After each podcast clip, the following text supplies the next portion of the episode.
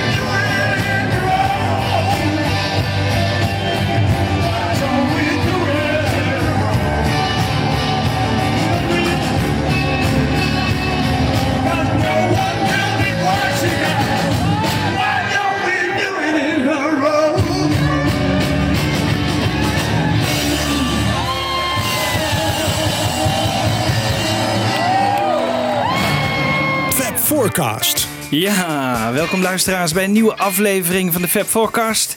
Met... Wiebo. Ja, en... En Michiel. Ja, why don't we do it in the road? Waarom speelt hij dat zo weinig? Ja, dan moet hij te, te hard schreeuwen. Dat kan hij niet meer, denk ik. Maar schreeuwen kan hij toch nog wel een beetje, maar niet meer zo hoog lijkt me. Ja, waarvan? Ik, ik wist helemaal niet dat hij het eh, live had gedaan eigenlijk. Nee. Ja, Hij hij doet- doet- niet lang geleden was dit. Nee, en, en misschien wel op verzoek van Neil Young hoor. Dat zou best eens kunnen. Oh, was het bij Neil Young? Ja, met Neil Young. Ja, samen.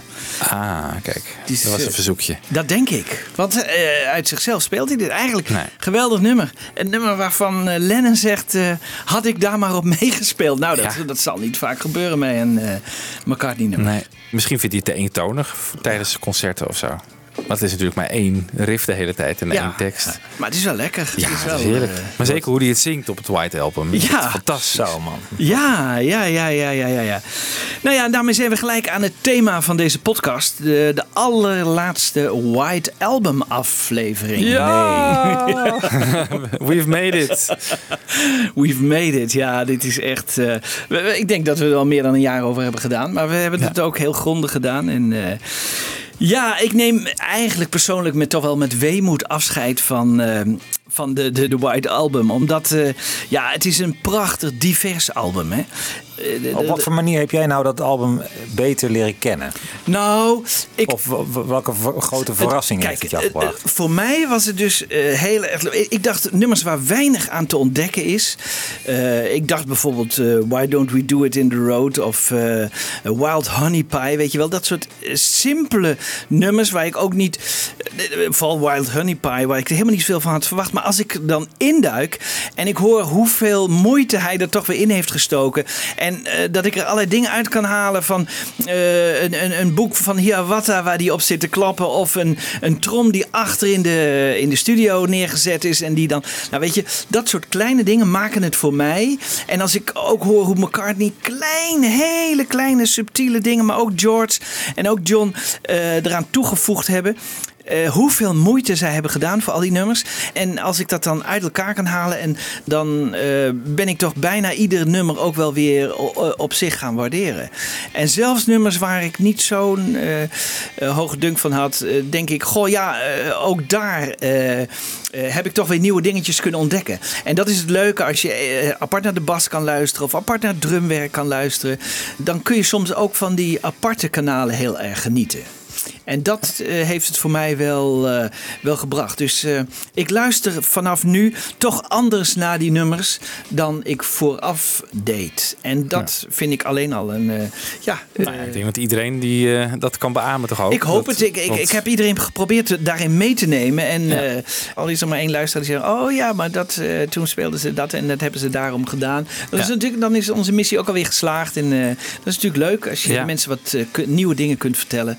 over eh, nummers die je denkt eigenlijk al zo goed te kennen. Ja, en je kan het nu natuurlijk ook allemaal horen. Dat is het voordeel van onze medium. Je, wij lezen heel veel natuurlijk, maar dan hoor je nu de losse sporen inderdaad erbij. Of outtakes, of Ja. rare frutseltjes En die het erin geluk zitten. hebben we ook gehad dat nu nog een keer net op tijd die, eh, die, die 50ste verjaardag was van, eh, van het album, waardoor die op de markt kwam. En we daar gebruik van konden maken van de 5.1 Ja. en van de, de outtakes. En die, die kon ik weer bewerken met, eh, door ze in tegenfase te zetten en alles. Nou ja, dus, dus ook dat leverde weer een schat aan informatie op. Maar we hadden ook al heel veel.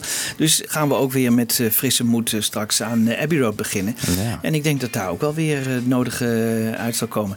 Minder denk ik dan bij de, de White Album. Het White Album was toch altijd nog een beetje een soort mystery album. Waar niet zoveel van was. Hè. We hadden daar helemaal niet zoveel van. En Abbey Road, daar is over het algemeen meer van. Er zijn veel losse sporen van. En daar hebben we meer van. Desalniettemin zal ook daar het leuk zijn om, eh, om in te duiken. Ja, zeker. Ja. Ga je een Moog synthesizer eh, mee de studio inslepen? Of, Nou, eh, als ik zag hoe groot dat ding alleen al is bij de analogs, dan uh, dat is, de, die kunnen er zelfs niet op spelen. Hè. Ze spelen er niet op. Ze hebben het helemaal uh, in samples op een andere synthesizer gezet. Ja. En zo spelen ze het. Want het is eigenlijk een soort proefexemplaar. Hè. Je schijnt al die stekkers opnieuw voor elke toon bijna te moeten verwisselen. Dus ja. hoe die Beatles dat hebben doen. gedaan is echt heel knap. Goed, maar eerst nog even uh, de White Album. Ja, Why Don't We Do It In The Road? Uh, Michiel, favoriet, niet favoriet? Uh, nou, komt hij op die ene LP? Poeh, dat vind ik dan wel een lastige bij dit nummer. Ja. Die 1 LP, hoeveel minuten heeft hij? 80 minuten, net als een normale CD? Nee, nou, joh, in die tijd nog niet. In die okay, tijd nog nee, niet. Nee, nee, het moet echt nee, een LP nee, passen. Maximaal 40. Oeh, nou, Toch? Dat, ja, dat sluit, ik, sluit ik niet uit dat hij toch gaat afvallen. Ja, ik maar denk ik vind, het die, ik vind die ja. facet met name op een gegeven moment als hij zo hoog gaat, man. Wow, wat een moment is dat. Weet je, zo gaaf. Ja, nou ja, kijk, als hij het nu zou doen, dan zou die drummer zou dat, die hoge stem kunnen doen. Hè? Die, ja. uh, die Ape Laboriel. Ja. Want die is daar wel goed in. Maar, ja. uh, het is eigenlijk de, gewoon een stemacrobatiek nummer. Hè? Ja. En ik vind het ook een geestig nummer. Weet je, gewoon de twee copulerende apen in de straat. En dan kom je met dit nummer. Dat is gewoon heel grappig. Ja, want jij hebt het ook weer over die copulerende apen. Nou, dat hebben we net ontkracht, die theorie. in de vorige show, toch? ja. ja Michiel, het zal de inspiratie zijn geweest. Ja. Maar het gaat over pure seks. Daar moet je even van uitgaan. En het gaat over de seks van McCartney. Daar kunnen we nu wel. Uh, ja, die apen, dat, dat, dat, dat, kan misschien ooit eens een inspiratie zijn geweest. Maar het nummer is geschreven in Londen. En ik kom daar zo nog op terug hoor. Eh, en eh, in zijn Playboy-tijd, net als Lennon, en dat vind ik wel heel erg leuk. eh, Lennon was in zijn seksuele periode, zei hij, gedurende die White Album. Maar McCartney net zo.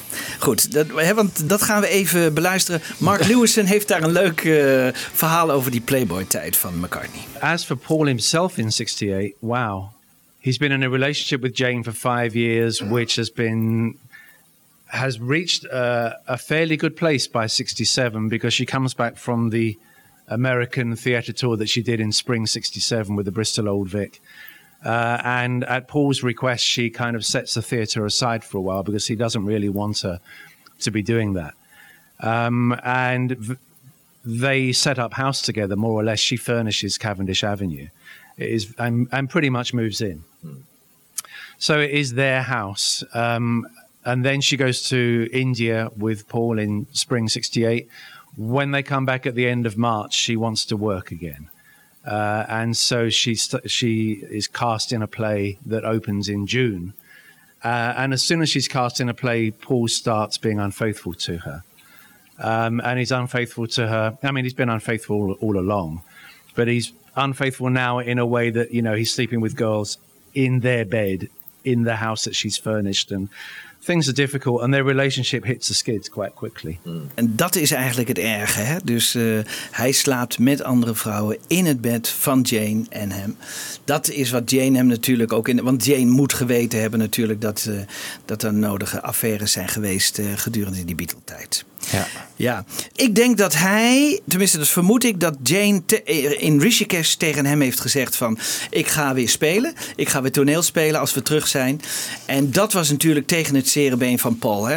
Want eh, Paul is zo'n man die eh, vindt eigenlijk dat een vrouw in zijn leven... die moet eigenlijk altijd thuis zijn, die moet er altijd zijn. Die moet... We kennen dat verhaal van Linda, dat hij nooit één dag bij hem weg is geweest... alleen toen in Tokio, toen hij in de gevangenis zat. Maar dat ze nooit één dag uit elkaar zijn geweest. Dat was ook het ideaalbeeld van Paul. Wat hij ook zag bij, eh, bij Jane. En dan eh, zie je dus volgens mij in Rishikesh dat hij gaat bedenken van. Die, hij gaat zijn toekomst uitzetten. En, eh, want dan bedenkt hij ook nummers eh, die betrekking hebben op Linda. Ik denk dat hij denkt van... als we thuis zijn, ik ga nog even de Playboy uithangen. Ik ga nog even alle remmen losgooien. En dan in het najaar dan vraag ik Linda bij me... en dan beginnen we een nieuw leven. Ik denk dat, eh, dat hij echt zo'n man is van zo'n planning. Ja. Zo, zo kennen we McCartney. Ja. Die laat niks aan het toeval over. Maar die vond het ook nog wel leuk om nog even uit de band te springen. En eh, dat doet hij dan ook eh, op een geweldige manier met allemaal vrouwen. Besef je ook even, je bent Paul McCartney jong in de jaren 60. De meest begeerde vrijgezel van de wereld misschien wel. Ja, Ja. Dan kan je toch ook niet monogaam blijven, toch? Nee, nee. Of, of jij wel, Michiel? Hier, hier valt een lange stilte. Nee, ik wil me even, in te denken dat hij inderdaad eh, Jane Asher, daar heeft hij wat mee sinds 1964. 63? 63. Ja, zoiets. Ja, ja. Ja. Dat duurt dan 63. vijf jaar. Ja, 63, ja. Ja. Ja, maar goed, ik bedoel, ik vind het contrast, ja, wat Lewis niet schetst, dat snap ik wel een klein beetje. Aan de andere kant, hij is inderdaad, ik bedoel, ze hebben al die tours lang alleen maar groupies om zich heen gehad. Ze hebben er echt behoorlijk wat op eh losgeramband, neem ik aan. Zeker. Van meet af aan. Ja. Honderden vrouwen, daar hebben we het Ja. over. Ja. Dus Ja. Ja, hoe groot is Allemaal dan- keurig stilgehouden. Ja. Door, ook door journalisten die ervan afwisten. En mensen. Nooit kwam er Ja, iets ongelooflijk eigenlijk, Dat is echt hè? Ja. Ja. Ja, dus, dus dan vind ik het een beetje een raar idee dat we nu gaan schetsen alsof McCartney nog één keer zijn wilde haren moet kwijtraken om daarna Nou, aan maar je moet wel voor. Nee, maar ik denk toch dat de jaren daarvoor dat het vrij rustig was. Dus laat me zeggen, vanaf het toeren. Hè, dat 1967, dat, is, dat is volgens mij. Is In seksueel opzicht is dat ja, wel een... een, ja, hè, dat ja. was. eh, Een luwe periode. die ja. Maggie McGivern, maar eh, voor de rest was het eh, vrij rustig. En dat gold natuurlijk voor Lennon net zo. Die ging ook even helemaal los met Yoko. Die had echt, die zegt, hè, we, we kennen dat, hè, my finger on your trigger en zo, weet je wel, van die uitspraken. En, en McCartney doet eigenlijk hetzelfde nu met Why Don't We Do It in the Road. Want ik wil nog heel even dan gaan op, op Rishikesh. En dan, dan schrijft hij dus nummers eigenlijk met, met Linda al in gedachten. Honey Pie, I Will. En Jane die komt eigenlijk alleen nog voor waarschijnlijk in Martha My Dear. Maar die is eigenlijk al uit het, eh, uit het zicht. Dat is definitief over. En dan komt eh Francie Schwartz in zijn leven. Eh een van de vrouwen op dat moment. Maar dat is wel iemand waar we een boek over hebben. Een boek wat we serieus moeten nemen volgens Mark Lewison. En wat een, een redelijk inzicht geeft in het karakter van Paul McCartney. Laten we Mark Lewison daar even over luisteren. the Jane breakup happens almost immediately. Um, and then he gets a series of girlfriends. If you read Francis Schwartz's book Body Count, which is perfectly believable, it's not a scandal sheet, but it is tough reading if you're a Macca fan because you get quite a good insight into his personality, very strong insight into his personality. Ja, Ja. Ik heb het boek nooit gelezen. Ik nou, het is, Nee. ja, het is, het is aan te raden. Maar, eh, Beetje pornografische li- lectuur. Ja, maar dat valt nog wel mee. Het karakter van Paul McCartney. Ik bedoel, het valt niet altijd mee om met die man samen te leven. En dat geloof ik direct. Het, het is echt, eh, het is wat hij zegt. eh, het is voor de Mecca-fans een beetje tough reading, maar eh, wel interessant. Ja. Hij is moeilijk te krijgen. Hij is heel moeilijk te krijgen. Maar, eh, Maar jij hebt hem. als, ja, ik heb hem ook ooit eens geleend van iemand. Dus eh, het is interessante literatuur. Ja, want Francie Schwartz, hè, dat is dus een Amerikaanse en die biedt zich dan aan bij Apple en die eh, zegt ik wil graag een, eh, ik geloof een, eh, een filmscript schrijven of zo. Nou, in ieder geval, Paul die duikt er gelijk op en die neemt hem mee naar huis en het wordt een stormachtige relatie. Ze doen het overal, hè, eh, in bad, in de auto, zelfs in het park, in Primrose Hill. En eh, dat, zegt eh Francie, is eigenlijk de inspiratie geweest voor Why Don't We Do It in the Road. Hij componeerde het, zegt zij, thuis op de piano eh, in Cavendish Avenue. En Francie die zat ook aan die piano, mocht een beetje meetingelen. Helaas hebben we geen demo daarvan. Maar ik dacht, als er een demo gemaakt zou zijn, dan zou die ongeveer zo hebben geklonken. Why don't we do it in the road?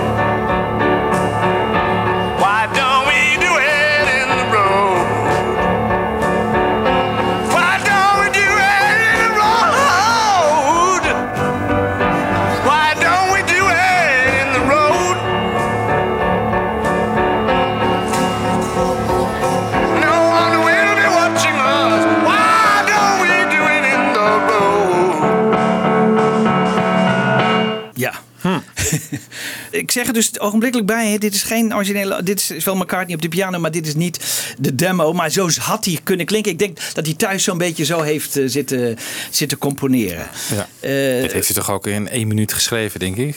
Dat denk ik ook. Het is gewoon een blueschema met twee regels. Ja, dat Ja. heb je zo klaar. Ja. Maar goed. Maar eh, doe het maar. Lekker. Ja, ik, maar. Heb het nog is niet gedaan. Nee, nee. het is echt. eh, misschien weten jullie nog een paar jaar geleden kwam dat boek Blackbirds Singing uit hè, over zijn songteksten. Toen heeft hij eh, dat apenverhaal, wat jij nog even aanhaalde, Michiel, dat heeft hij gelukkig niet meer aangehaald, maar heeft het alweer teruggebracht tot zijn eigen seksuele leven. Alleen Francie zal die niet snel noemen, want hij heeft een ongelofelijke hekel aan mensen die boeken schrijven over hem en die ook recht van spreken hebben, hè, dus die het allemaal hebben meegemaakt. Hè, dus eh, dat vindt hij not done. Hij begrijpt niet dat andere mensen soms helemaal arm worden en ook eh, geld willen verdienen. Hij vindt dat je eigenlijk stil moet zijn en eh, niets meer moet zeggen over de relatie met, eh, met hem. Dus eh, Francie Schwartz zal niet snel eh, genoemd worden, maar de seks wel. Laten we maar even naar luisteren. Why don't we do it in the road? Why don't we do it in the road? No one will be watching us. Why don't we do it in the road? What, what inspired that one? Uh, uh, That was uh, inspired by uh, Lord knows what. Probably sexual feelings, Terry. Mm-hmm. A kind of a lewd song for uh, first time. For such a nice Uh, guy. that's right. Um, yeah, you know, but I have my lewd moments, don't we right. all?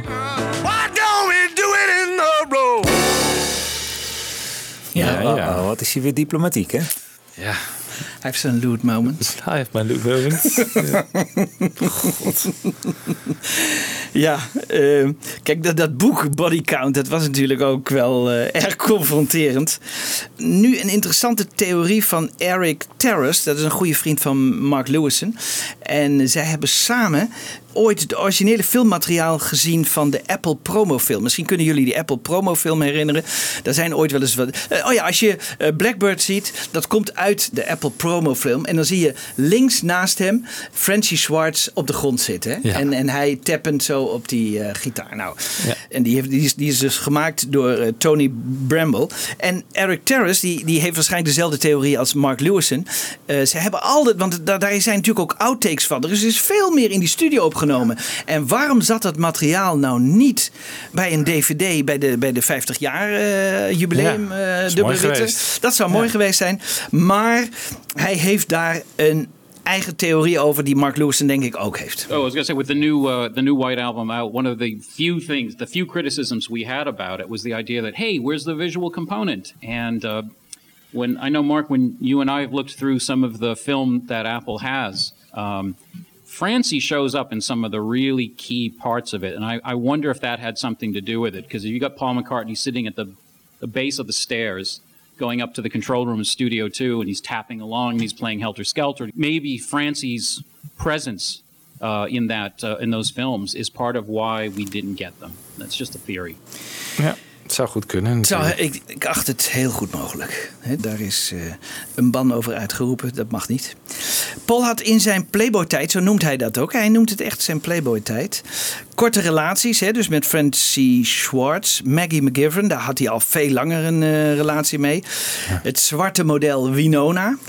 En de Duitse zangeres Nico. Hè, eh, dat zijn zo de namen die we tegenkomen in de, de nodige biografieën en eh, artikelen. Nico van de Velvet Underground. Ja, van de Velvet Underground. Serieus? Ja, die is nog een tijd bij hem in huis geweest. Maar aan alles kwam een eind. Dus ook aan deze Playboy-tijd, Paul daarover. At a certain age, you start to sort of think, wow, you know, I've got to get serious. I've got to, I can't just be a playboy all my life. Maar die Playboy-tijd, die leverde toch wel eh, interessante nummers op. Ook Oh, dacht ik ging zeggen interessante geslachtsziekte op, maar dat. eh, Nee, dat had ook nog gekund. Nou, misschien, eh, dat, dat weten we natuurlijk niet, maar... Dat zou zomaar kunnen. Dat zou zomaar kunnen. Dat, eh, ga verder. Ja. Oké. ehm, het nummer. Nu gaan we naar het Dit is wel de meest seksuele aflevering die we ooit hebben gemaakt, volgens Ik mij. geloof het wel, ja. Maar ja, goed, hij geeft de aanleiding. Hè? Ja. Ehm, Paul zei, het werd in the middle of the night opgenomen. And the great thing about it was that after a certain time at night, nobody wanted to record. Everybody, you know, was sensible, sane people, unlike us. They all wanted to go home, you know, they'd had enough work. But we were just, you know, out of time kind of thing. So we just, we'd, we'd arrive round about sort of, you know, nine or ten or something and start when they were all going home. And what it meant was that we'd have one, two, and three if we wanted them the desks were available if we had engineers to staff them. So uh, towards the end of the album, I remember mixing in one room. I think it was Glass Onion. I think in another room there was um, Obla D going on in number two with Ken Scott. He was mixing that. Um, and then over while they were mixing, I had the urge to sort of go and record. And I remember just uh, taking Ringo off into a room into number three studio that was available, and just saying, "Okay, let's do. Why don't we do it in the road?" You know, because it was such a nothing little song. It was such an easy little thing. It's just an attitude, really. That uh, I think mainly just me and Ringo knocked that one off. What do you think of all that? Do you think I could do it better? I think I could do it a bit better, I think. Oh, yeah? Okay, see, I want to just try and do one quiet verse, one loud verse, and then that's it, really.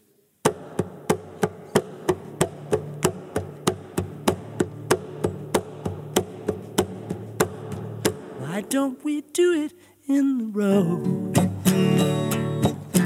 Why don't we do it in the road?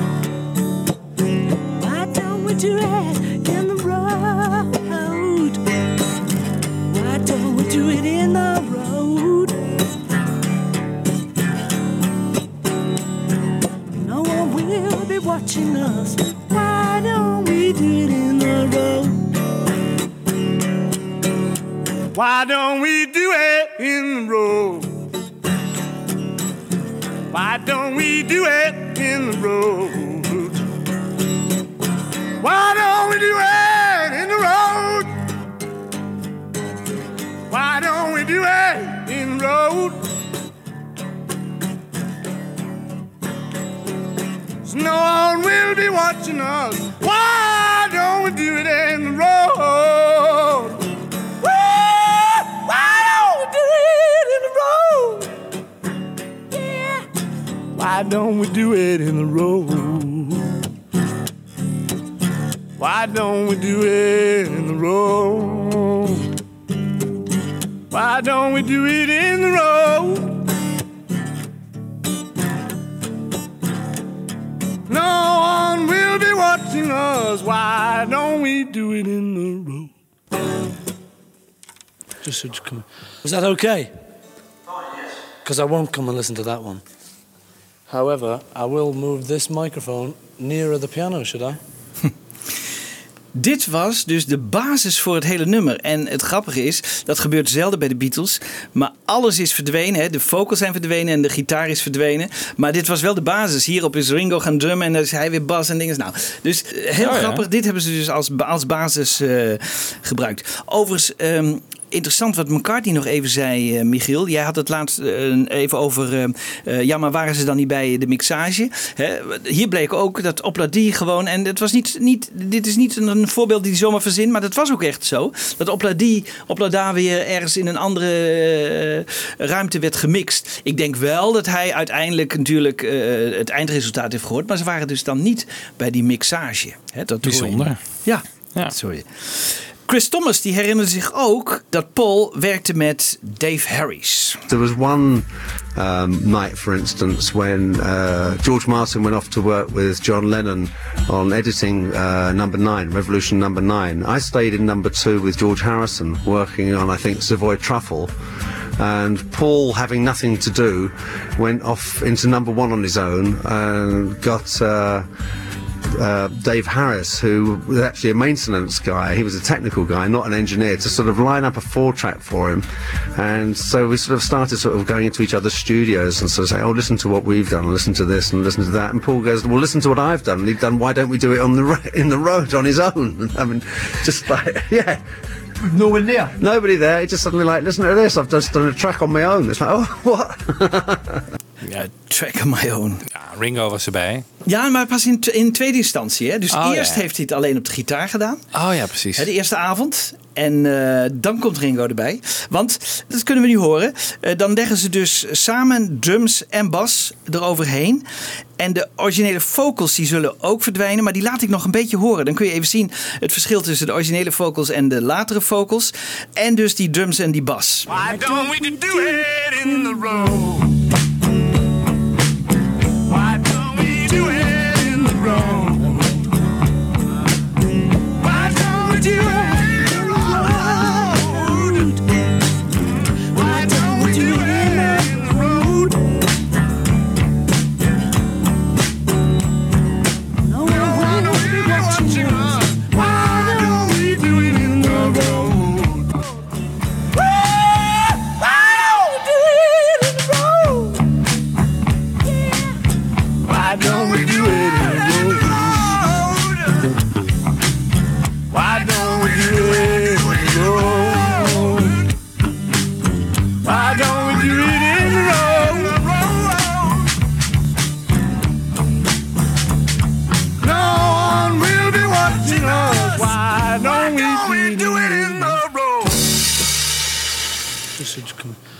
Okay? Hm, dat is grappig. Dat is wel een aparte manier van opnemen. Ja, ja Toch? Dan moet je wel heel strak spelen eh, als gitarist. Hè? Want Ringo moet daar wel gewoon overheen kunnen drummen. Maar Ja. klopte blijkbaar. Ja, interessante manier. John die was jaloers. Dat is wel grappig, hè? Want dat zei ik. Het is een gewaagd nummer. En hij had graag dus meegedaan hè? Dus op dit nummer. Daarom begreep John ook niet dat hij niet gevraagd was om een bijdrage te leveren. Er is wel eens gezegd, omdat Paul boos was, dat hij niet bij Revolution nummer 9 was betrokken. Want je hoorde hier net ook even zeggen, Chris Thomas, dat eh, eh, George Martin en John Lennon waren met Revolution nummer 9 nog bezig, hè, de laatste mix en zo. Terwijl John, of eh, Paul dus met dit nummer bezig was. Dus het zou best kunnen hoor, dat eh, McCartney heeft gedacht van jij dat, dan ga, ga ik mijn eigen eh, gewaagde nummer daarover. Eh, laten we John Lennon even horen hierover. He in came in and he, he made the whole record. Him drumming, him playing the piano, him singing. No, just because it, it was getting to be where he wanted to do it like that, but he couldn't. Couldn't maybe he couldn't make the break from the Beatles. I don't know what it was. Eigenlijk zegt Lennon dus, hij is eigenlijk als solo-artiest bezig, maar durft niet de knoop door te hakken. Ja. Ja. Toch? Ja. Dat hoor ik me je zeggen. Ja, dat hoor je merk zeggen. Maar ik denk toch dat het hem dwars zat. Hè? Dat hij daar niet op. eh, Want dit is natuurlijk. Weet je, dit was ook een beetje het territorium van Lennon natuurlijk. Hè? Schoppen tegen dingen aan en. en, en Lekker en losjes, Lekker lekker gewaagd ja, dingen doen en zo. ja. Over seks. Ja. Nou ja. Hè? Dus. eh, en, en dan gaat McCarthy daarmee aan de haal. Ja. want John heeft nog niet eh, Julia opgenomen, natuurlijk dat hij in zijn eentje doet. Maar verder, op al zijn nummers speelt de rest mee, toch? Ja, precies. Er is nog nooit een. eh, Nee. Het is eigenlijk gewoon de eerste volledige. Ja. Nou ja, Wild Honey Pie doet hij natuurlijk ook zijn eentje. Dat ook rond deze tijd. Ja, Dus een beetje McCartney wel- 1, McCartney, ja, dat album. Maar ja, dat heeft hij- Wild Honey Pie was een beetje een weggooier. Hè? Dat Ja. was echt een throwaway, zoals Lennon dat noemt. Maar Ja. dit was wel weer iets... Dat stond wat steviger en die tekst en dat... Ja, Nou, en bovendien, ik zeg net van het komt niet op een single disc, maar als je deze demo's hoort, dan denk je van jeetje man, er moet ook een beetje ruimte voor spelen zijn, zeg maar. Het is heel lekker losjes, hè? Ja. Het is allemaal. Ja. Ik vind het wel grappig, zo'n nummer als I Will, waar die wel, ik weet ik hoeveel takes om het perfect te krijgen. Terwijl hier heb ik het gevoel dat het een beetje in een vloekende zucht op de plaats staat. Ja. Wel in een, in een, toch in een dag. ja, ja, ja, ja, een eh, paar dagen hebben ze dat. Ja. eh, een paar avonden hebben ze. Maar Paul ook weer een beetje perfectionist. Hè? Want het begin van het nummer moet goed zijn. Dus even terug naar het begin van het nummer. Paul tikt eigenlijk op zijn gitaar. Hij klapt eigenlijk op die, op die gitaarbody.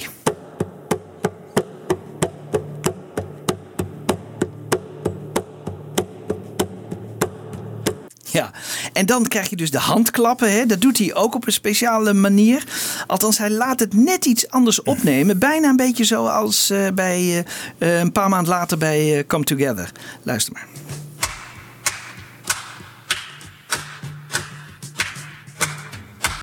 Ja. Ja, met veel echo. Ja, en nu dan allebei samen.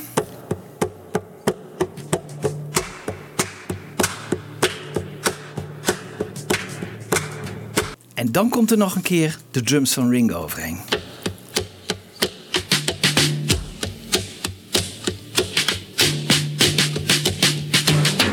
Ja, grappig hè, hoe hij dat dan helemaal opbouwt, zo'n begin. Eigenlijk doet hij dat dus ook bij eh, Come Together later. Hè. Dan gaat hij het ook in opbouwen, hè. dus eh, bas en drums en dingen. En, eh, dan maakt hij er dus echt iets, toch weer iets bijzonders van. Dan voegt hij de vocals toe, plus extra drums en een gitaar. Why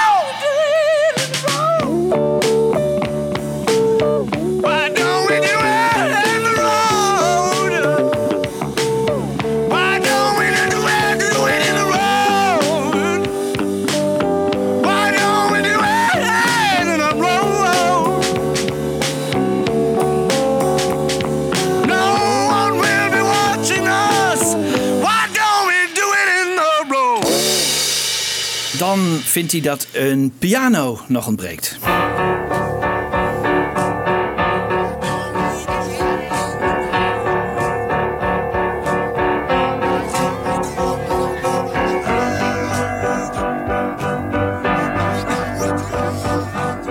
Tot slot, hij is een perfectionist. Nog een paar kleine stukjes tweede stem. Hallo? Ja, oké. Why don't we do it in the road?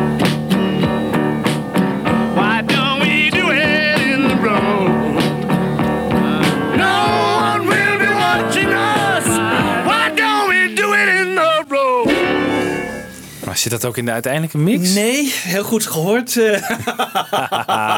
Hou je in de gaten, Jan Kees? Ja, je houdt me in de gaten. Nee, dit was een, eh, een, een proefversie van eh, hoe, die, hoe dat zou klinken. En hij had toch nog sporen over. Dus dit is, dit is, het staat wel op de acht sporen, maar het is niet exact Nee. zo gebruikt. Nee, klopt. Ze hebben het in de outtakes gebruikt bij de Anthology. Jongens, over naar Savoy Travel. Michiel, komt hij op die... eh, Op die, Op die single disc, jongens, het is zo moeilijk. Het is zo moeilijk. Ja? Ehm, ik vind die blazers hier zo Ja. godvergeten lekker, man. Die zijn lekker, absoluut. Ja. Ja? Ik vind het eigenlijk wel een lekker nummer. Ja, ik ook hoor. Ja, Ik weet voor nog- jou een reden, Wiebo, om enkele... hè, eh, in, in, in, in Frankrijk rijd ik daar op een of andere manier altijd langs. En dan moet ik altijd aan dit nummer denken. Ik ben een Ja, keer leuk. geweest, ja. Ja. Montelimar, ja. Ja? Chocolademuseum heb je daar ook. Ja, en zijn jullie wel eens in het Savoy Hotel geweest? Want dat, dat eh, zegt George weer, hè, dat vond hij zo leuk. Dat het, het heette Savoy Truffle, maar hij ontmoette eh, Eric Clapton heel vaak in het Savoy Hotel. Dus Oh ja. Ah, ook zo'n eh, grappige eh, iets erbij. Hè? Maar eh, moet hij bij jou op die enkele? Ah, dan zou ik, hmm, het is wel een twijfelgevalletje, vind ik. Ik weet nog wel dat ik een keer op een Beatlesdag was in denk ik jaren 80 of 90, begin jaren 90, dat Howie Casey eh, te gast was. Weet je, de saxofonist van Wings en, eh en Derry and the Seniors natuurlijk uit begintijd. En die speelde toen met een coverband eh Sapphire Truffle en hij dan op de blazers. En toen kwam dat nummer op een of andere manier voor mij voor het eerst echt heel erg goed binnen. Van wauw, wat klinkt dit te gek met live blazers ook. Maar of het op een single disc staat, hmm, ja, ja, op het randje denk ik. Oké. Ja. Ja. En bij jou, Jan Kees? Je stelt altijd wel die vraag aan ons, maar- Ja, nee, nee, nee, ik denk het niet. Nee, ik denk het niet. Ga je dan van de twee Harrison tracks per plaat uit? Ja, kijk, eh, nou nee, nee dat, dat niet. Want eh, gewoon, je kijkt nou eh, of een nummer sterk genoeg is. Ja. En eh, dan mogen er voor mij zelfs vier eh Harrison nummers op staan. Die ik wil bij wijze van spreken.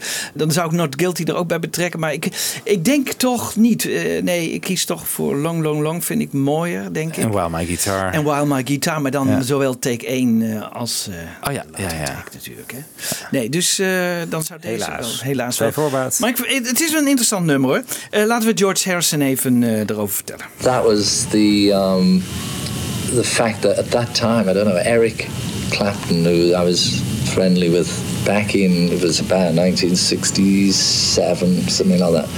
He uh, he seemed to keep going to the dentist having his teeth done, but he couldn't resist chocolates. And he was at my house, and there was this big box of chocolates called Good News. Good News chocolate. Cadbury's Good News.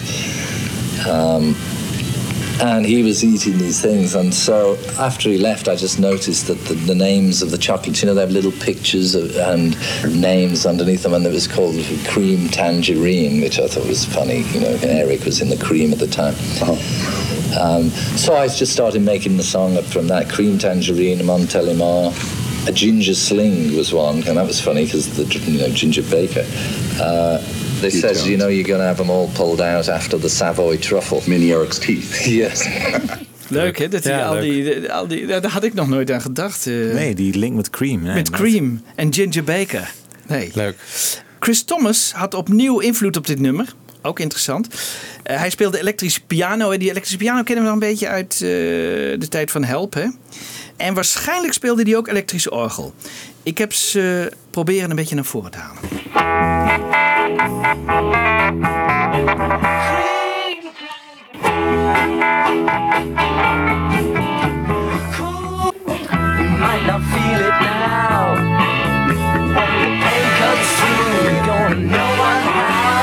The sweat's is gonna fill your head. When it becomes too much, you shout aloud. You know that what you eat, you are. All you see now turns so sour. We all know the deep black dark. But can you show me where you je een beetje dus die, die orgel. Was, was wel goed hoor. En, en, en, en, en vooral in het begin eh, die elektrische piano. Ja, die is mooi, die is elektrische piano. Ja, ja. En Ringo, ja, die kon natuurlijk ook weer heerlijk losgaan in dit nummer.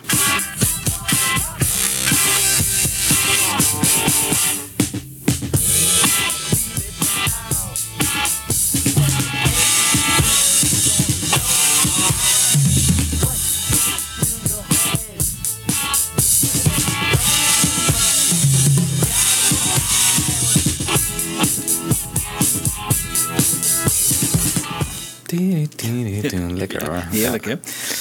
George vertelt dat ze heel veel zelfstandig deden, hè, zoals die technici ook al vertelde tijdens de White Album. we were making the Beatle White album, and there was a period where, because it was a double album, it started, we, you know, um, splitting into. Like Paul would be in one studio doing something, and somebody else would be in another studio. There was a lot of overdubs, and there's a lot of time when, you know, I wasn't required Or sometime I was in one studio doing um, the horn section on Savoy Truffle. You know, all that. We were, you know, we'd done all the basic tracks and we're just doing these overdubs. Paul die dubt dus die, eh, die bas in en George zorgt voor de horn section, zoals hij dat noemt, de saxofoons. En voor de solo gitaar zorgt hij. En John komt in dit hele nummer eh, niet voor. Ja, laten we even luisteren. Cool cherry cream, nice apple tart. I feel your taste all the time we're apart. Coconut fudge really blows down those blues.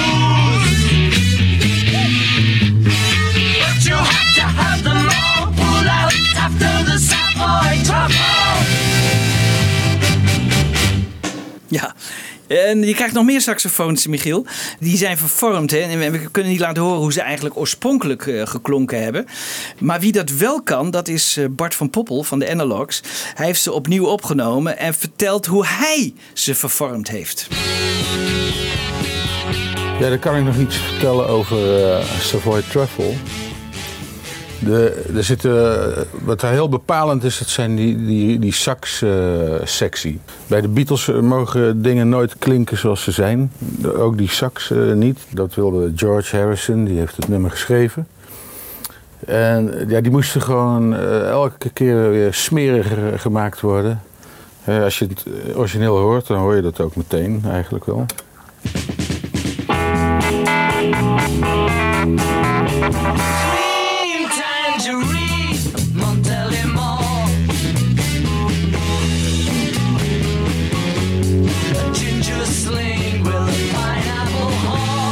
Het klinkt dus ontzettend sompig allemaal. Ja, als je de sax droog laat horen en je hebt er helemaal niets mee gedaan, dan klinken ze heel netjes.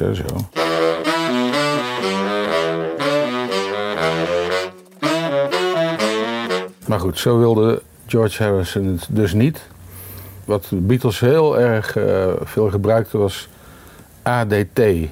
En dat is eh, Artificial Double Tracking. Wat ze dan doen, want ze zetten het heel vaak op stemmen. Bijvoorbeeld bij Lennon hebben ze het heel vaak toegepast. En er wordt een, stem die staat eh, op, op tape. En die wordt gekopieerd naar een andere tape. En die twee tapes die, die gaan ze dan in vari-speed laten draaien. Die, die schuiven langs elkaar heen. En daar krijg je een heel eh, maf effect door.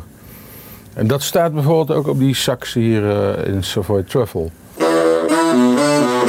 Dit is zonder. Dan zet ik de ADT erop.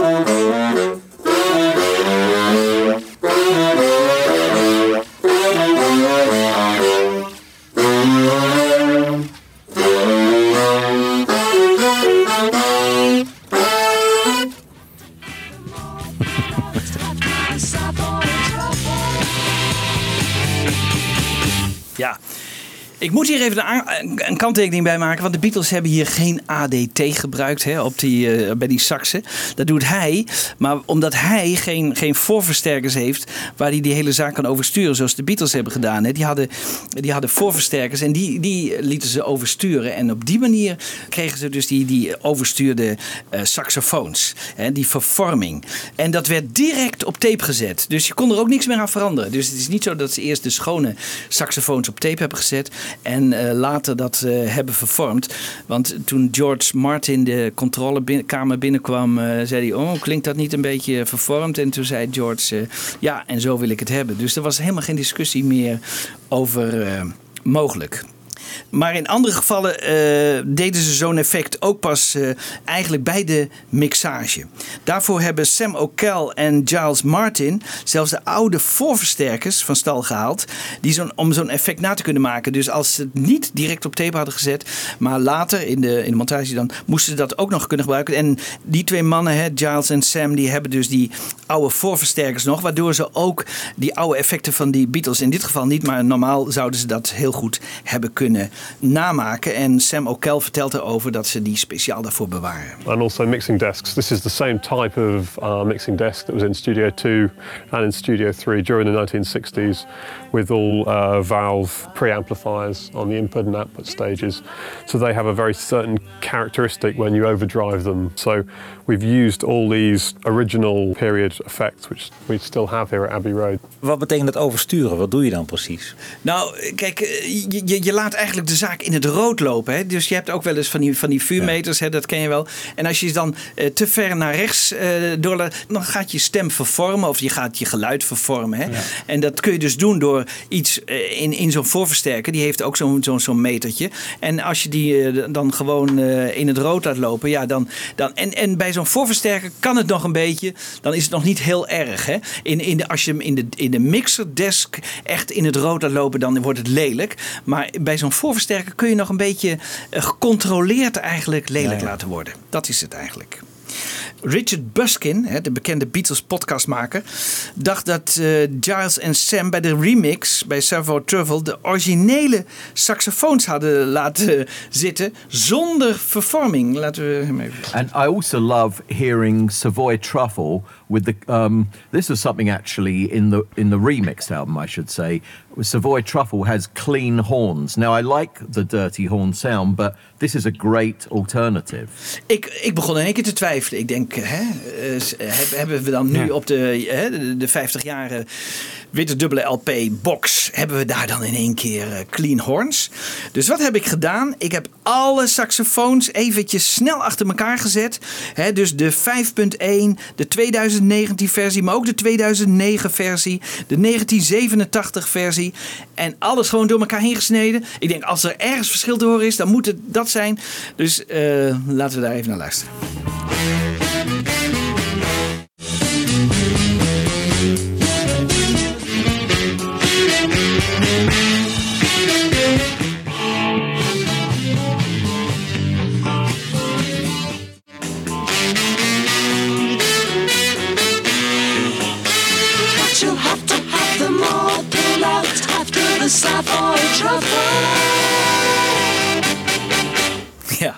Volgens mij allemaal. eh, Allemaal. Hè? Toch? Allemaal. Ja. Allemaal. Het, je hoort wel dat de frequentie soms een beetje. nou, Ze hebben wat eraan gedaan, maar het is niet. eh, de Nee. vervorming is echt niet. Nou, daar was ik heel blij mee. Dus eigenlijk moet ik hem dit even toesturen dat hij. eh, dat hij er helemaal naast zat. Dat hij er helemaal naast zit. En dat het wel zielig is eigenlijk. Dat hij. eh, Praatje maken. ja. Oké. Nou, nu het allerlaatste nummer wat ze hebben opgenomen. Julia. Lennon die, die koos eigenlijk voor om het zo laat mogelijk op te nemen. Omdat hij vond dat op de White Album eigenlijk alleen maar rock and roll moest klinken. En hij heeft er heel lang mee gewacht. En ik geloof dat McCartney hem er ook toe heeft aangezet. Neem nu ook nog Julia op. Nou, uiteindelijk heeft hij dat eh, gedaan. Voor mij was het ook de aller, allermoeilijkste om, eh, om te behandelen. En dat klinkt heel gek, maar eh, het lijkt zo'n simpel nummer. Maar het, het zit heel ingewikkeld in elkaar. Ik kom daar zo even op terug. Het is dus geschreven in, in India samen met Donovan. En Donovan heeft daar nog wel eh, herinneringen aan. certain areas were being uncovered with meditation that go way back. And one of them was his relationship with his mum that he never had. So I sing the song of love, Julia. He said, How do you write a song about a mother you never knew? Seashell eyes,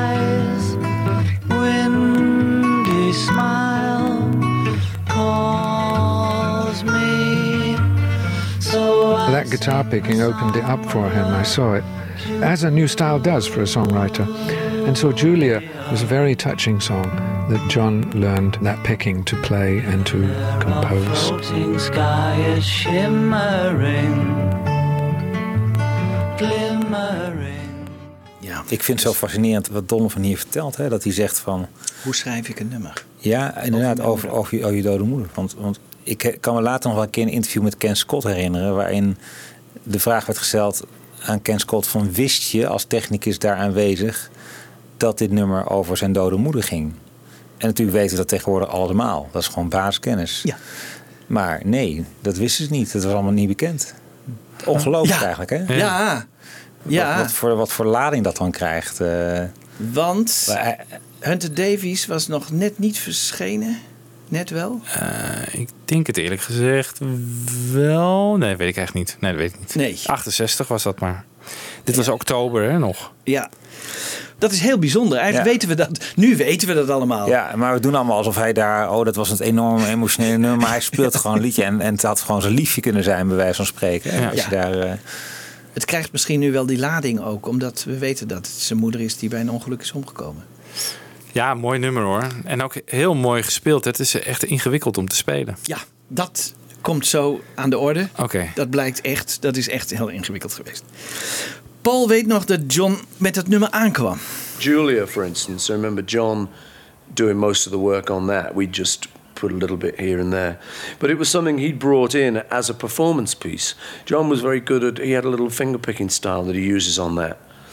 That uh, none of us could do, actually. He got taught by some uh, gypsy guy, kind of a little bit of a folk guy, you know, and he'd been taught this little finger style, which, funnily enough, only just last year, Paul Simon showed my son how to play a little bit like of that, you know, which is quite uh, the circle coming around again. But so John would come in with Julia and just play it, you know, and we'd say, well, heck, sounds great, man. Just get it down. Maybe track the guitar or something, and maybe maybe later I'll stick a little bit of bass on or something. But keep it minimal. It sounds so good as it was. Geen beest erop, maar... eh, De Gypsy Man, dat was gewoon Donovan natuurlijk. Ja, ja. John maakt... Stel je interviewt hem dan. en hij vertelt dit soort dingen. Oh, inter- ja, ik zou ook mijn mond houden hoor. Je gaat hem toch niet verbeteren. You mean Donovan? Ja, you mean Paul. John die maakt het zichzelf niet gemakkelijk. Hè? Hij heeft net een nieuwe viersporen bandrecorder.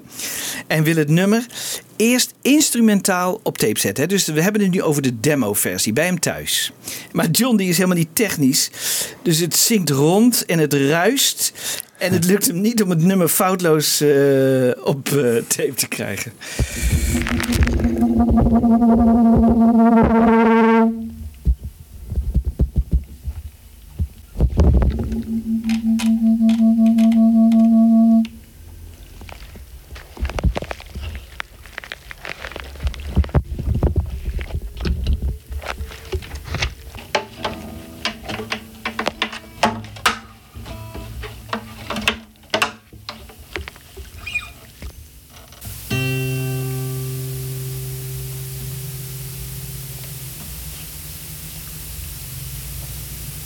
One, two.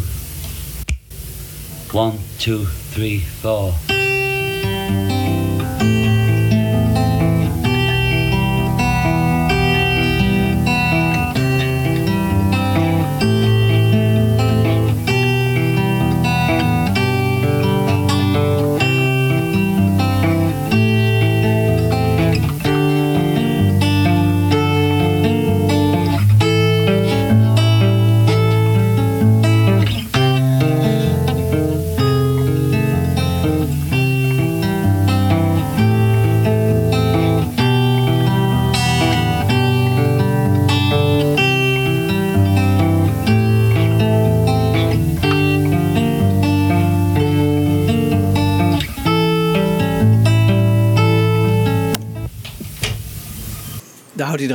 Want hij ziet dat hij een fout maakt. Maar hij is te- technisch is hij totaal niet eh, onderlegd. Hè? Dus dat lukt hem helemaal niet. Dat hoor je wel, want als je dan een tweede erop moet zetten, heb je kans dat het rond gaat zingen. Nou ja, eh, daarom is dit ook al heel zacht opgenomen. Hè? En Men moet weer met ruis omhoog getrokken worden. Dus eigenlijk eh, denkt hij, goed, ik laat dat zitten. Maar hij heeft wel het idee van, ik moet eerst een track maken van een instrumentale versie. En dan daarbovenop een gewone versie. Maar dat laat hij even schieten. Hij gaat nu die gewone versies, een aantal demo's gaat hij opnemen. Maar alle demo's die hij maakt, daar zitten allemaal fouten in. Geen enkele is foutloos. En dat blijkt wel dat het gewoon een heel lastig nummer is om, om te spelen. Ik heb even die foutjes eh, achter elkaar gezet.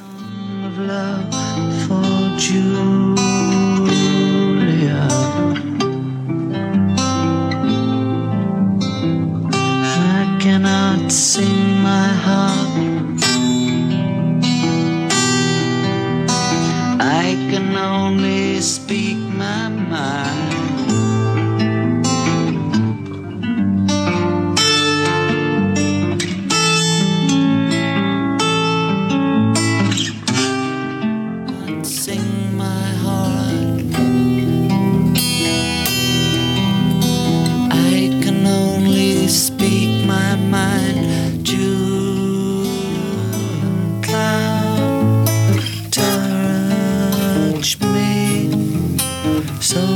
Sing the song of love for Julia.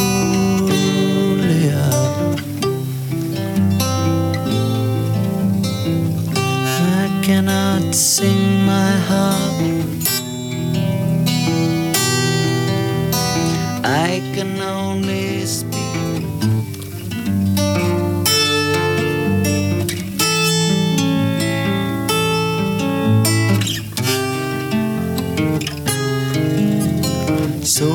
Sing the song of love for you.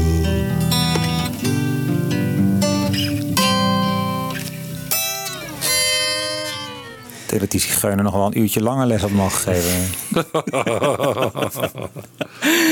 Maar het, het blijkt, kijk, zingen gaat heel goed. Hij zegt later altijd: Het is zo, zo moeilijk om te zingen, maar het is gewoon het spelen. Dat is. eh, dat- en misschien wel de coördinatie hoor. Dat je tegelijkertijd moet spelen en zingen. Dat zou ook eh, kunnen zijn. Ja, want dat doet hij, hè? Toch? Hij neemt het uiteindelijk Maar ook als op. hij alleen speelt, heeft hij er moeite mee. Want eh, dat blijkt staat later in de studio. Maar eerst gaat hij nog naar George toe. Hè, want dan hebben ze bij George de Isha-opname. Hè, waarin ze alle demo's bij elkaar. en, en dan probeert hij nog een keer weer met zichzelf mee te spelen. Want dat eh, lijkt hem toch eigenlijk ideaal. Maar eh, hij vraagt Paul om hem te helpen. En we weten niet of deze opname nou bij John thuis is opgenomen of bij George. Aan de akoestiek te horen waarschijnlijk bij George. En hij vraagt voor de zekerheid aan Paul: staan de levels wel goed? Eh, want dat was natuurlijk zijn probleem altijd. Laten we even eh, een stukje horen uit de demo bij George. Hello, Paul. Okay.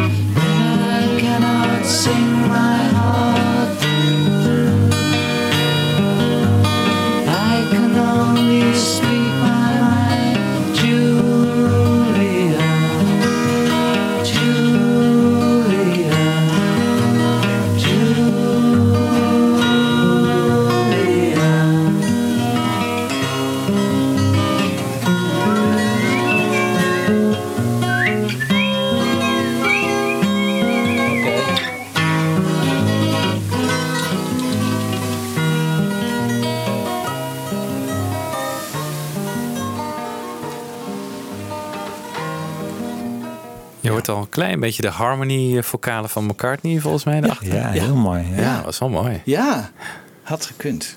Een duet tussen John en Paul. Ja. Ja. heel mooi. Heel mooi. Dan gaan ze dus de studio in. En dan eh, gaat eh, Lennon gaat, eh, weer proberen instrumentaal het alleen te spelen. Maar dat lukt niet. Dat gaat eigenlijk niet. Dus na 20 minuten dan zegt hij: nee, dat gaat niet. Wij wisten niet dat dat stukje nog bestond. Hè, want dan spoelt de technicus de hele band weer terug. En gaan ze weer opnieuw opnemen. Nemen ze drie takes op. En ehm, dan is het dus een heel stuk leeg. En van die oude takes staan dus nog wat opnamen op die band. En dat hebben we te danken aan Matthew Cocker. Eh, een bandtechnicus die dacht, laat ik die hele tape nog eens even afluisteren. Dus tegen het einde van de officiële Julia-tape vond hij nog een stukje waarin ze aan, aan het repeteren waren van die eerste sessie.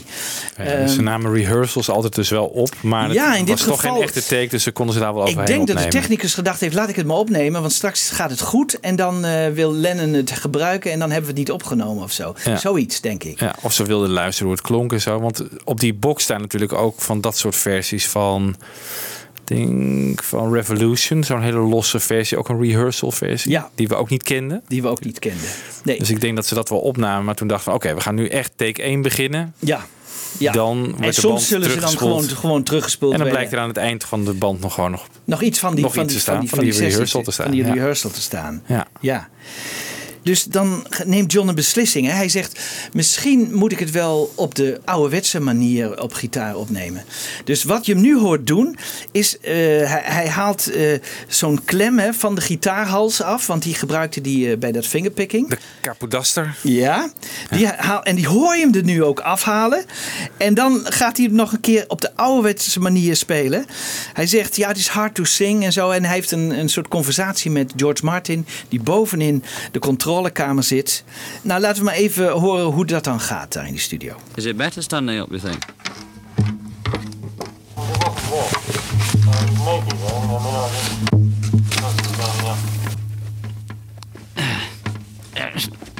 It's very hard to sing this, you know. Very hard. Hunt? Yeah. Maybe I should strum it first time. Say is meaningless. But I say it just to reach you, June.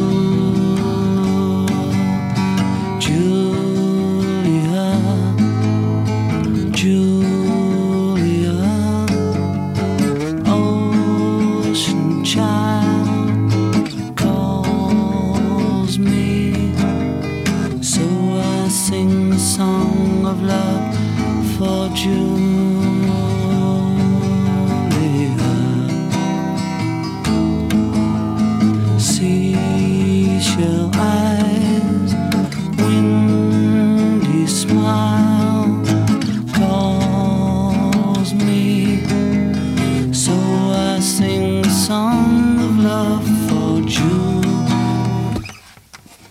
It's better like that? I can sing it better. Yeah.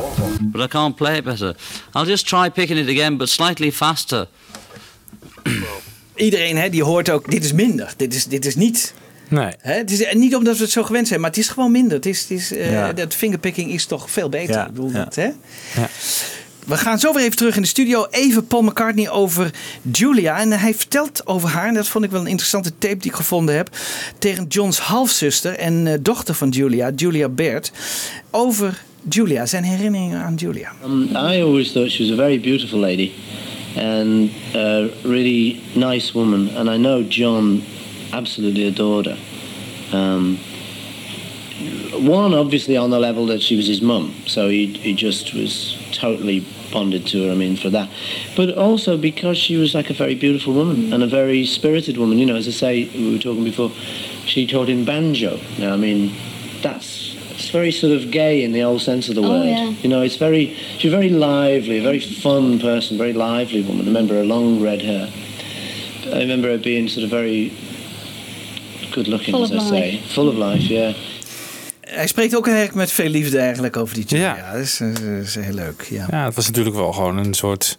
Het was wel een ouder, maar wel een eentje die waarmee je lol kon trappen, volgens mij. Echt wel een losse vrouw natuurlijk. Dat was haar levensstijl ook wel. Ja.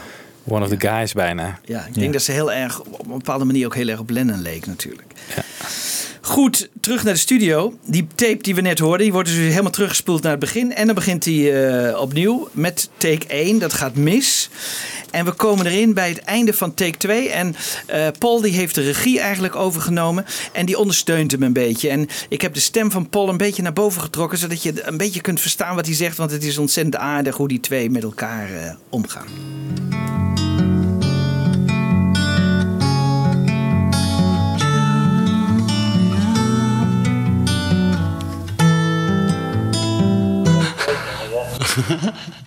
Try it again. There was one or two little discrepancies. There was just the one, wasn't there? Couldn't I go from there, you know? Yeah, sure, we can double track if you want, Joe. Yeah, doing great. Because that one was perfect, wasn't it? It's great. We can drop in if you like. Yeah, it. Heel leuk eigenlijk, hè, hoe die twee met elkaar omgaan. Ik bedoel, het is Ja. echt... En John stelt dus voor van nou, dit ging tot nu toe op dat punt goed. Kunnen we Ja? vanaf daar niet oppikken? Dat- ja. Maar dat doen ze niet. Nee. Dat doen ze niet. Ze gaan nog een keer en dan gaat het goed. Dus take 3 gaat, het, gaat het goed. Eh, John probeerde het ook wel bij Paul bij Blackbird. Dat hebben we toen ook gehoord. En dan ging hij zelf een beetje arrangementen proberen. En hij was ook wel eh, supportive bij, eigenlijk bij, bij Paul, merkte hij. Maar Paul is, is, is nu helemaal, eh, probeert John er doorheen te slepen. En dat vind ik heel erg leuk. Take 3 gaat goed. Hier een stukje van take 3.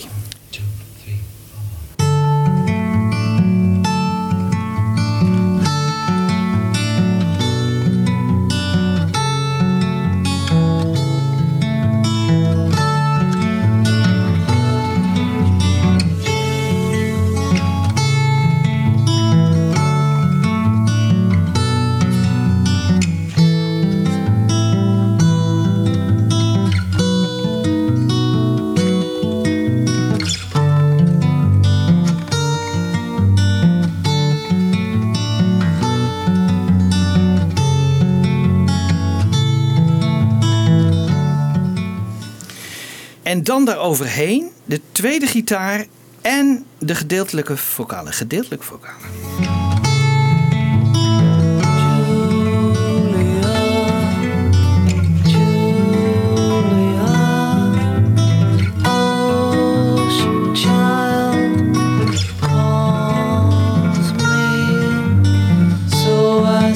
the song of love,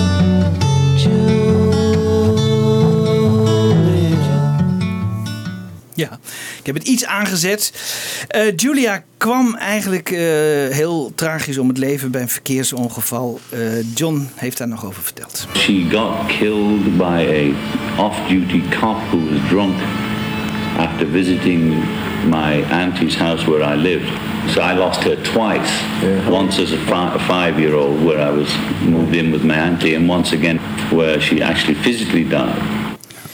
Dan gaat John de open stukken invullen met vocalen. En hij zingt af en toe over zichzelf heen bij het woord Julia. Hard is het nieuwe en zacht zijn de oude vocalen. Half of what I say is meaningless. But I say it just to reach you, Julia.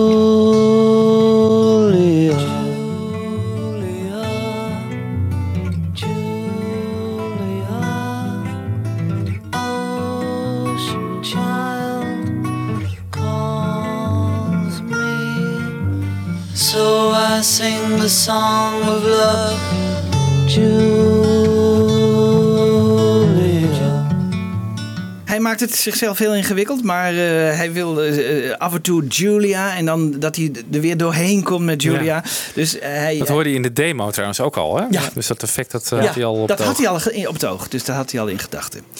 Eh, dan nog een keer de vocalen overheen. Hè. Dat betekent dat sommige Julia's drie keer door John worden gezongen. Ik heb het nog iets meer aangezet, maar dan hoor je eh, dat hij sommige Julia's drie keer zingt. So I sing the song of love, Julia.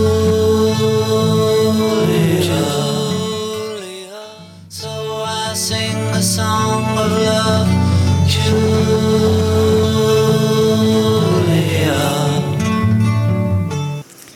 Ja, soms is het verschil zelfs heel klein. Hier was het wat groter, maar drie keer Julia één keer gezongen en dan drie keer Julia dubbel gezongen, zoals het uiteindelijk eh, op de LP verscheen. Julia, Julia, Julia,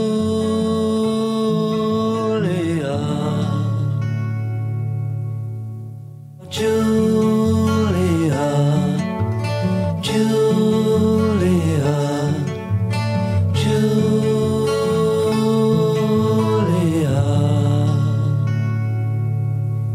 Last mistake was entirely when I just took my mind off it for a second.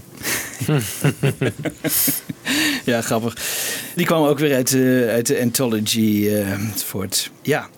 Ja, we zijn er door. We zijn er door, maar we zijn nog niet helemaal door. We zijn nog niet helemaal door. Ja, ja, ja. Oh. We krijgen nog een klein paar, paar toegiften. Paar toegiften. Ik heb nog wat, een paar korte reacties ook gekregen op, eh, op, op dingetjes die we in het verleden hebben gedaan. Wil ik nog heel eh, snel even op terugkomen. Bijvoorbeeld een vaste luisteraar uit het noorden van het land. Trineke Olgers, die kennen jullie misschien ook. Zij schreef mij, ik was deze zomer in Abbey Road bij de Analogs. Zij heeft erg genoten en ze herinnerde zich dat McCartney in de backyard, dat in de tuin van de Abbey Road, toch eh, in 74 dacht ze, meerdere versies heeft opgenomen van Blackboard, opgedragen aan Edie. Ja. Maar wie was Edie? Ik kan me die versie herinneren uit eh, de Paul is dood aflevering van Get Back. Ja, ja dat, dat was die er werd, versie. er werd toen gezegd, ja, Paul, de nieuwe Paul is zijn stem aan het oefenen of zoiets. Dedicated to Edie. Ja, Terwijl het gewoon al Ja. 74 komt. Nou ja. Laten we even luisteren. like to do a song called Blackbird right here at this juncture, dedicated to Edie. Mm. Blackbird's on the record, yeah. It's a Beatle record. Uh, White album, I think. I can't remember myself, you know. It's not one of them, like. Nice sweet tune. Give us a shout when you're ready, Jeffrey, brother. You're ready now, are you? Good lad, okay, let's go. This next tune is called Blackbird, dedicated to Edie. Again. This tune's called Blackbird. I'd like to dedicate it right here and now to Edie.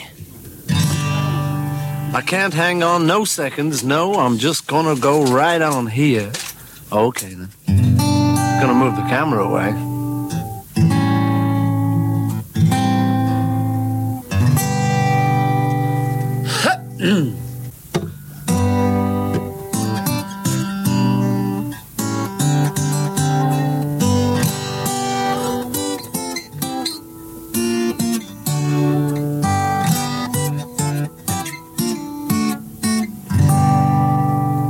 Let's shout when you're ready, David. Doing a song now called Blackbird, dedicated to Edie. Ja. Goed, nou, wie is die Edie? Ja, ja, ja, ja. Edie, dat is de moeder van Angie. En eh, Angie, dat is de vrouw waar eh Pauls vader mee hertrouwd is. Oh ja. En bij die Edie, daar ligt waarschijnlijk de oorsprong van Blackbird, ontdekte ik. Luister nou even wat Angie daarover te vertellen heeft. Het is eh, midden 1968 en dan Paul die bezoekt heel vaak zijn vader omdat hij in het ziekenhuis ligt. Hè, gedurende die witte dubbele LP, want die vader heeft reuma. En dan gaat hij naar Edie en eh, luister even wat Angie daarover te zeggen. My mum was staying with us at Rembrandt, and when Paul came home late one night, he went and sat on the end of her bed. She hadn't been very well, and he was very sympathetic. And he asked her, How do you sleep, Edie? Do you sleep okay? And she said, mm, On and off, but when I'm awake at night, I listen to the lovely blackbird outside my bedroom window. So he went downstairs and he got Mike's tape recorder. I think it was a Grundig, it was a big old thing. And he sat with Mum on the end of the bed until this bird began his nightly concert. He recorded it in the studio, and you can hear it on the tape, Mm-hmm. which I've kept for years, and it's something I really treasure because before he started the recording, Paul said, This one's for Edie, and that song has a special place in my garden of memories. It's the light of a dark black night. Interessant. Daar komt dus waarschijnlijk de oorsprong van Blackbird vandaan. Oké, heeft het Want niet gewoon... hij ja. heeft in, eh dat moet ik er nog even bij zeggen. In 89 heeft hij gezegd dat hij Blackbird origineel ooit een merel wilde naspelen. En kijken of hij eh, iets van die melodie, of hij daar iets uit kon halen. Dat is waarschijnlijk niet gelukt. Hè? Dus hij heeft een merel proberen. de- en dat was waarschijnlijk deze merel die hij heeft opgenomen hè, bij Ja. Edie, daarboven in, eh, in Rembrandt. Ah, oké. Dus de inspiratie voor het nummer zou best wel hier vandaan kunnen Zou komen. hier je? vandaan kunnen komen, ja. ja. En dan wil hij haar zes jaar later bedanken daarvoor. En dan Ja, maakt hij een leeft, tapeje dan voor. haar. leeft hij eh, Edie waarschijnlijk nog. En dan maakt hij in de backyard maakt hij tijdens die opname voor One Hand Clapping, denk ik dat dat Ja. was. Eh, want David is dezelfde regisseur. Dus dan. eh, en was in die backyard toevallig ook heel veel, ja, zeg maar chaos en creation. Want dan zou het ook weer... Nee. Ah. En dan nog even over Bach. Hè, hoe kwam Paul nou in één keer? Want hij zegt, ja, het is van Bach. En eh, wij speelden Bach. Maar waarom speelde Paul nou Bach? Nou, ik kreeg een, eh, ook weer een berichtje van Lien Hampel. Die kennen jullie ook. En die zegt, ja, Chet Atkins die had in 1957 een single eh, met Bourré van Bach. En het zou dus heel goed kunnen dat McCartney daarom Bach speelde. Want Chet Atkins was een, was een favoriet Ja. van hun. Dus Ja, dat even, even een stukje Chet Atkins. つけるんです。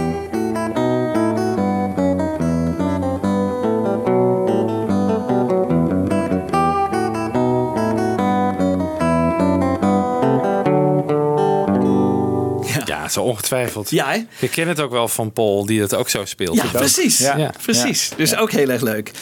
Maar in Amerika, hè, dat kreeg ik weer van Ted Siegel uit eh, Florida. Die, kreeg, die berichtte mij.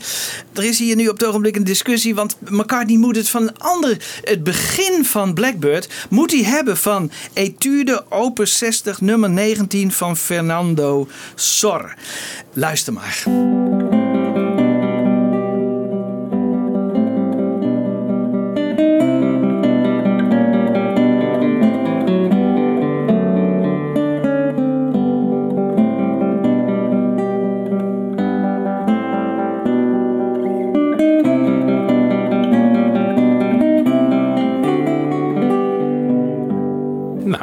Inderdaad. Het lijkt te verrek veel op, Maar hoe komt begin. Paul daar nou ja, op? ja, ja.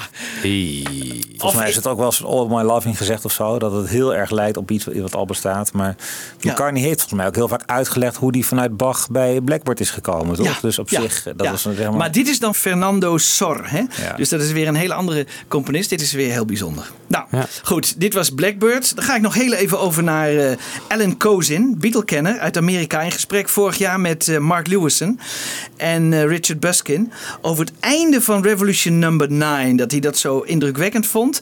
En daar eh, vult Lewison weer aan. En daar kom ik weer even op terug. um, really kind of puts you in the middle of that revolution, and you, you know, uh, except that you don't really want to get out. you know? Right. Um, yeah, you want to keep immersing yourself in it. Yeah, and uh, it, you know, it, and it ends with you know the the soccer chants, all that line block, that kick. The whole world was going through an awful lot with student protests, and uh, including everything that happened at the Democratic National Convention that August Yeah. just a couple of days after the single of Revolution was released, but before months before the album was released. One of the big things I remember from watching the coverage of that at the time was people out you know protesting chanting the whole world is watching the whole world is watching.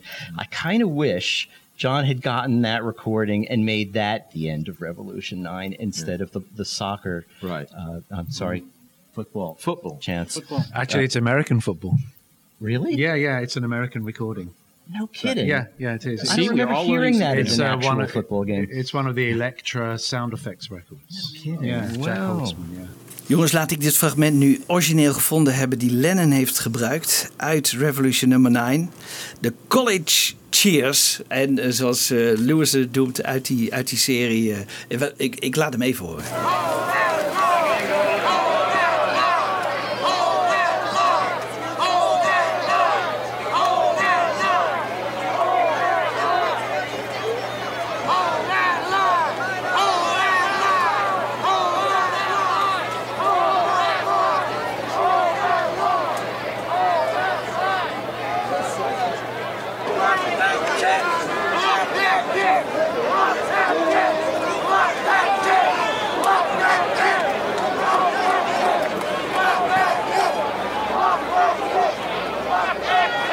bedenk ik me dat Lennon hiernaar heeft geluisterd. En waarom heeft hij dat stukje dan gebruikt? Zo weet je wel. Dat, dat zit ik dan te bedenken. eh, hè?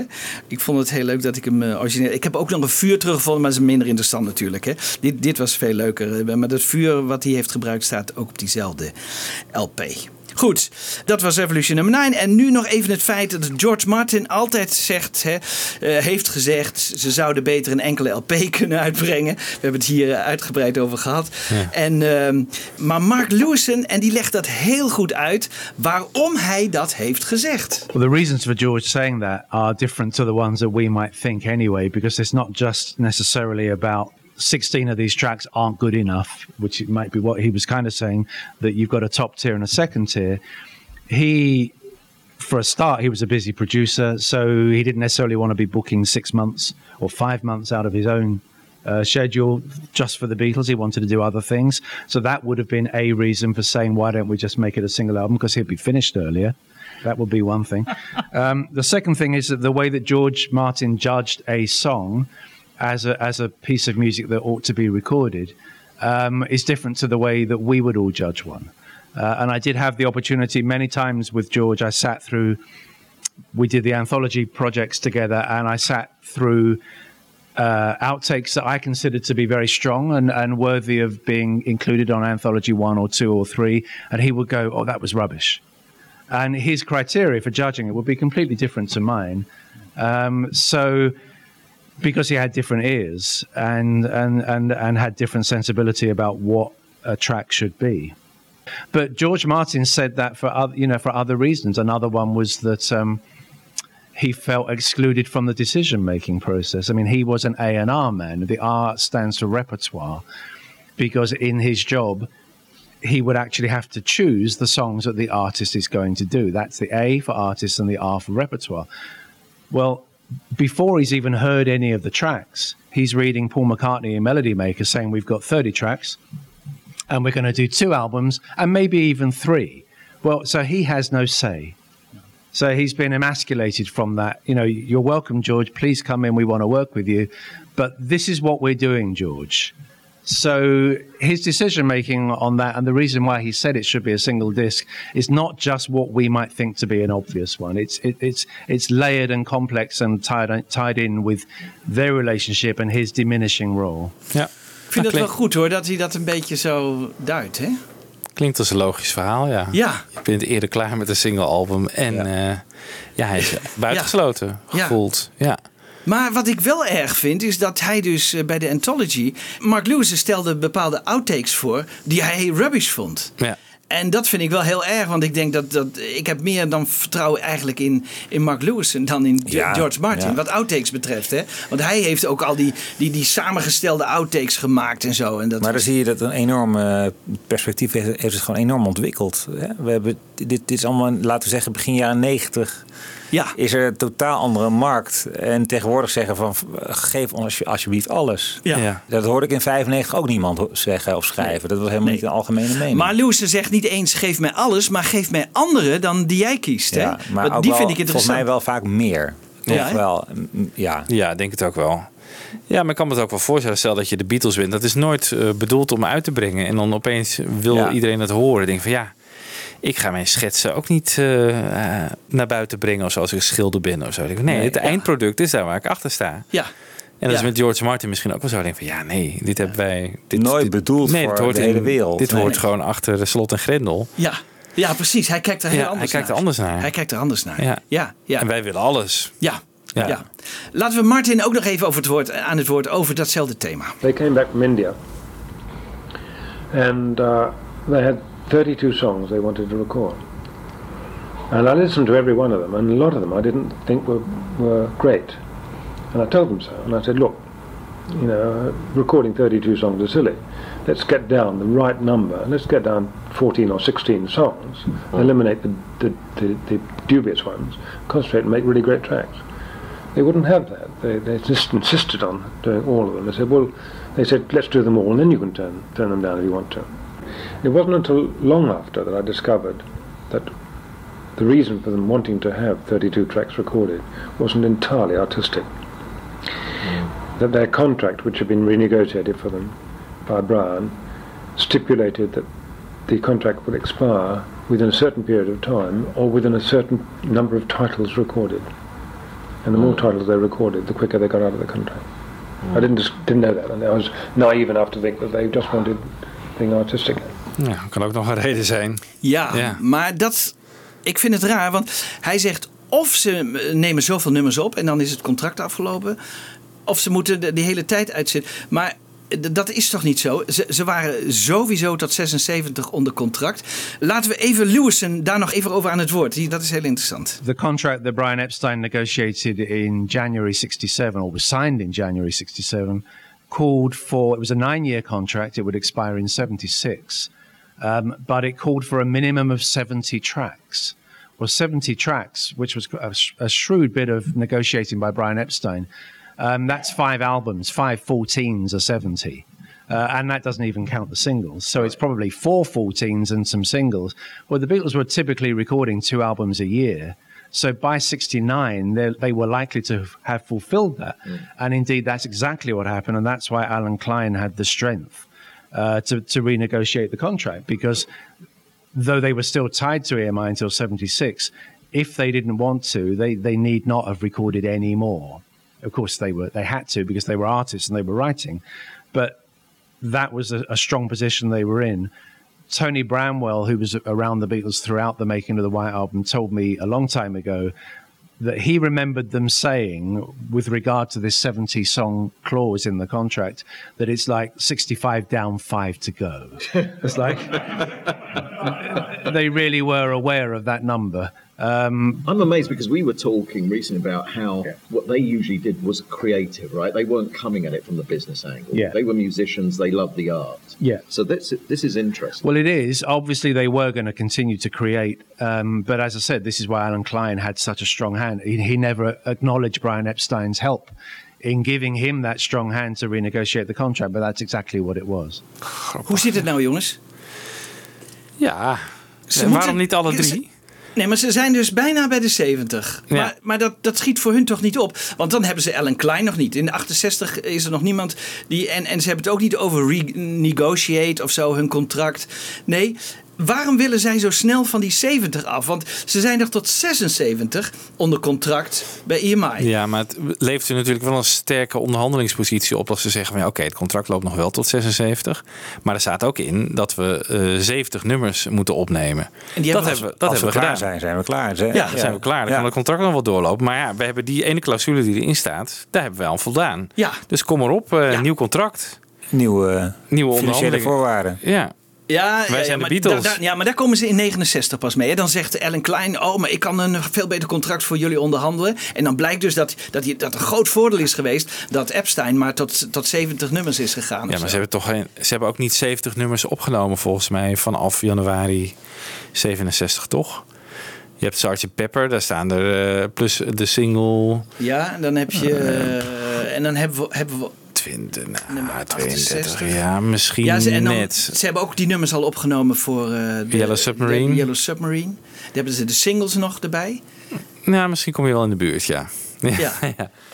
Maar ze willen, ze willen- ze zijn muzikanten, ze willen doorgaan, toch? Ook dat. Maar dat ze dan zo op dat... Ja, maar het is ook wel inderdaad, het is ook een artistieke uiting natuurlijk. Gewoon een, een dubbel album maken. Gewoon echt alle stijlen, gewoon gooi het allemaal op een hoop en we brengen het uit als de White Album. Dat is ook gewoon een, een Ja. statement. Maar eh, heeft George Martin dan gelijk van eh, kwantiteit? Zoveel mogelijk maken?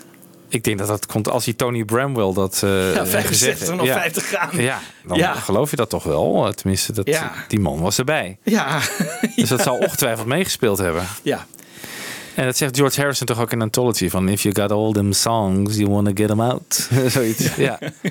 Hup, alles eruit. Volgende badge. Ja. Ja. Dat heeft hij met All Things Must Pass natuurlijk ook gedaan. Heeft hij met alles. Alles eh, eruit. Jongens, we gaan er eh, eigenlijk afsluiten, maar ehm, dat wil ik doen met een nieuwe outtake die gevonden is. En dat is wel interessant. Bob de Jong hebben we hier gehad, hè? Ja. En wij herinneren ons misschien allemaal, die is aan de slag gegaan met een tape van Yoko Ono. Wij herinneren ons allemaal eh, Revolution One, dat, eh, dat Yoko ehm, praat door Revolution One, door de begin outtakes heen Ja. eigenlijk. Hè? Ja. Laten we even een stukje luisteren.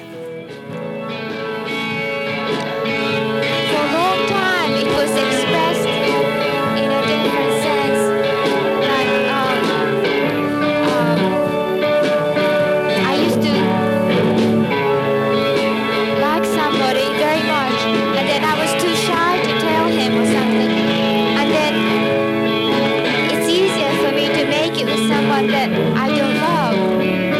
And just imagine that I'm making it with a guy that I Nou ja, vreselijk, hè? want we kunnen helemaal niet genieten van die muziek. Want Het is gewoon aan het praten. Het is gewoon aan het praten. Nou, wie praat hier? Ja, ja, ja. Tegen zichzelf. Ja, ja, tegen, ja, ja, tegen de bandrecorder. Hè? Dus eh, Ja, ja. Ze, ze wil dat een soort dagboek waarschijnlijk inschrijven. Maar wat heeft Bob de Jong nou gedaan? En die heeft echt geweldig werk gedaan, jongens. Met die nieuwe spectral layer techniek, hè, wat ook in Rockband is gebruikt. Hè? Dan kun je mono-opname, kun je gewoon eh, dingen wegwissen. Maar dat is enorm veel werk. Elke milliseconde wordt het hele ge- geluidsbeeld wordt allemaal in, in kegeltjes op je, op je scherm getoverd. En die moet je allemaal met de hand uitwissen. nou, daar ben je echt dagen en dagen mee bezig. Maar dank, dank, dank Bob de Jong. Hij, het is hem gelukt om dus eh, in één lange outtake Joko volledig weg te halen. En eh, wat, wat, laat ik Mooi even... apparaat, daar kan je nog Ja. wel geld mee verdienen, denk ik. Laten we even luisteren wat, wat er dan uitkomt. Dat is echt heel mooi. Dat is heel mooi.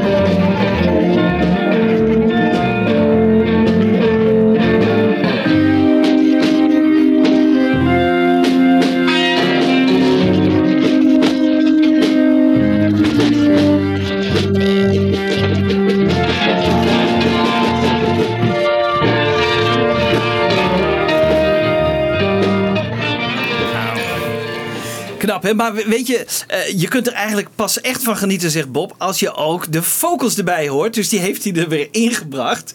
Hè, dus dat is niet helemaal origineel, maar wel hoe het bedoeld is. En dan, ga je, dan gaat het nog meer leven. The constitution.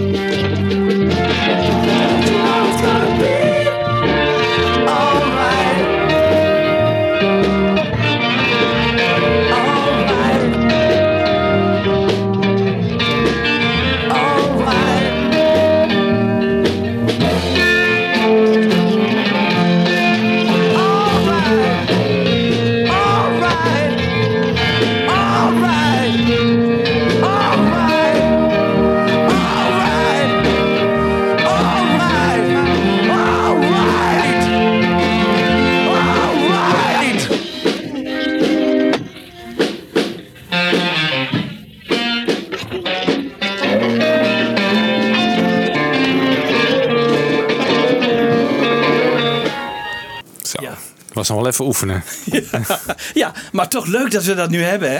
Ik, Ja. wil, ik vind dat echt bijzonder dat we toch na 50 jaar weer een nieuwe outtake eh, buiten Apple om toch eh, op de markt krijgen. Dus eh, hulde aan, eh, aan Bob de Jong die hier enorm veel werk in heeft En waarom is het precies zoveel werk? Je nog even uitleggen? Want zij, haar stem zit er wel. Hoe krijg je dat dan weg? Ja, het- dus je moet je voorstellen, het hele geluidsbeeld wordt in allemaal verschillende kegeltjes weergegeven. En die hebben allemaal verschillende kleuren. En dan moet je ze van Yoko proberen te vinden. En dan moet je ze uitwissen. Maar dat gaat dus niet dat je even twee kegeltjes en dan ben je een seconde verder. Nee, twee kegeltjes is misschien een milliseconde.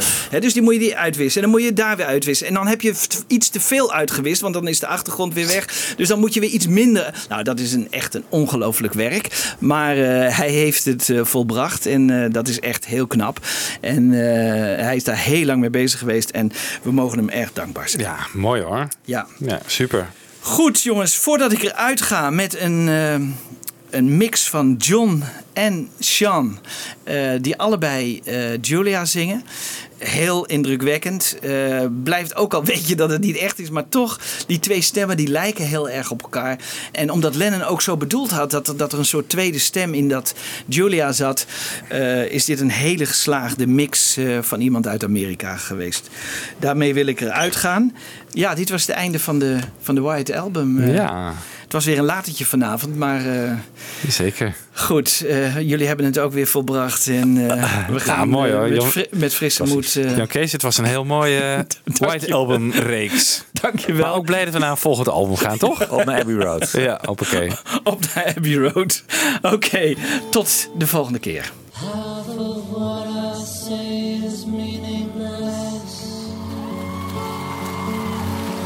I say it just to reach you, Julia.